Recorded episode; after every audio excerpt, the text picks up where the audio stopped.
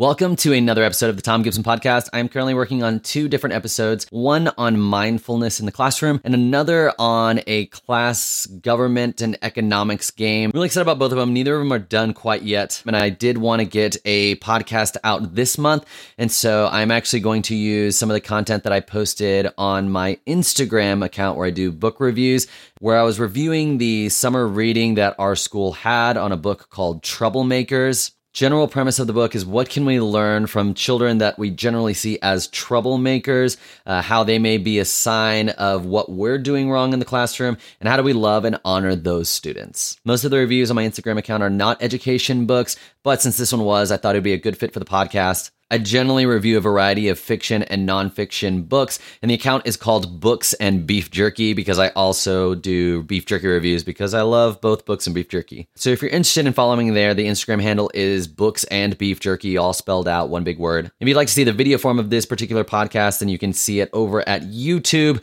My YouTube channel is youtube.com slash Gibson Edu. So I hope you enjoy this one. Next month will be mindfulness in the classroom, and the month after that will be YOLO. You only live once. The classroom economic games for a high school government and economics class. As always, let me know what you think of the podcast. Feel free to leave a review on Apple Podcasts or wherever you listen to podcasts. And without further ado, here's my review of Troublemakers by Carla Shalaby.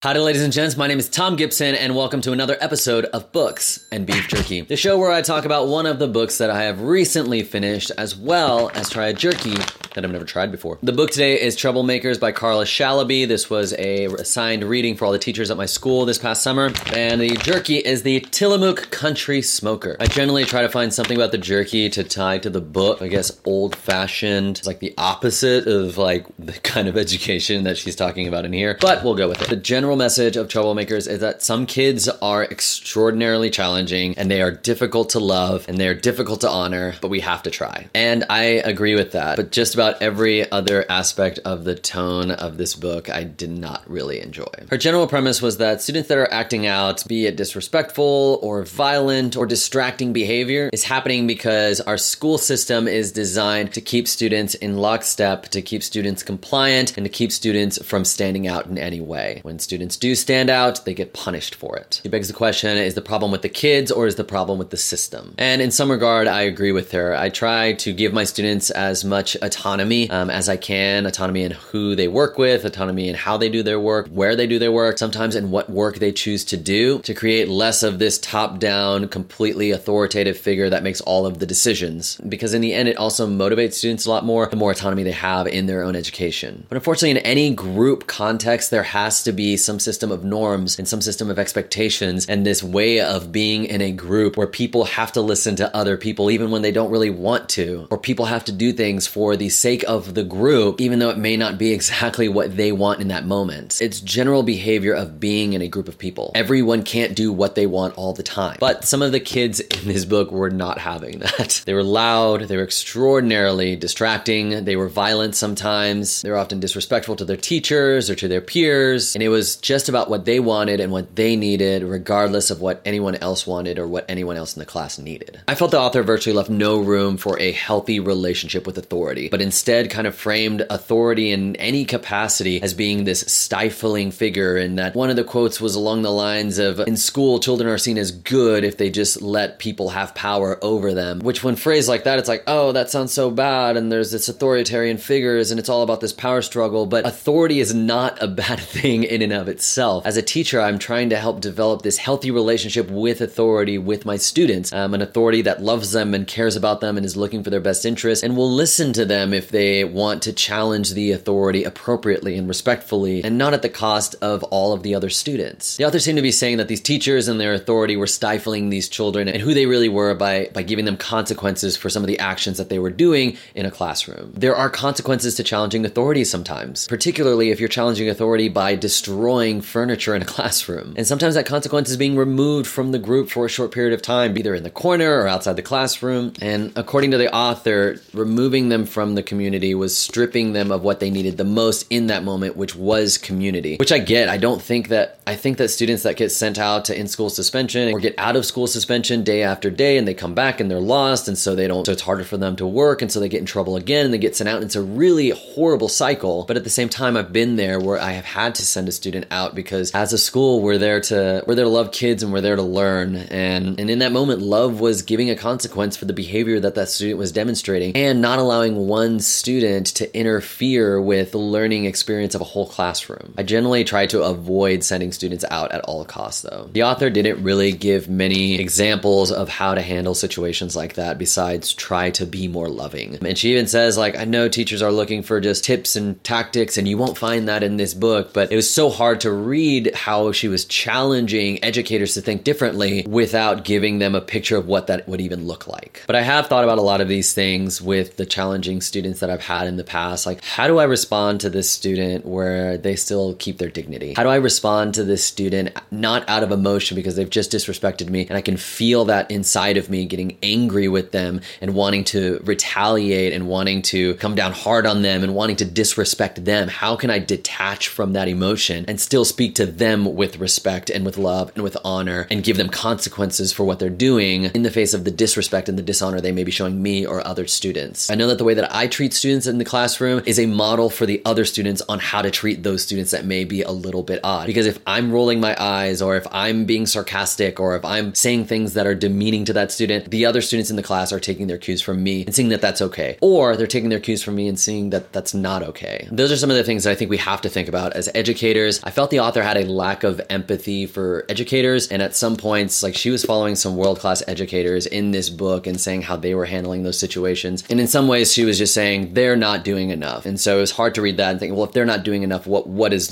what is doing enough look like? So I'm glad that it made me think. Um, it sparked some good conversations at my school with uh, other teachers. I wouldn't recommend it as a must read for other educators, but I do agree with the general premise of the book of loving kids that are hard to love. And now for some old fashioned Tillamook beef jerky. Generally, the beef jerky I get is from our Jerky of the Month Club, but I just got this at the grocery store. I've never had it before. Kind of your run of the mill grocery store jerky. Not too moist and not too dry. Old fashioned flavor. It literally has about five ingredients beef, brown sugar, water, sea salt, natural flavorings apple cider vinegar and vinegar. It's not a strong flavor, but it's a good um it's a good just get home from work snacking jerky. That's it for this episode of Books and Beef Jerky. My name is Thom Gibson. I hope you learned something today, and hopefully I'll see you in the next episode of Books and Beef Jerky.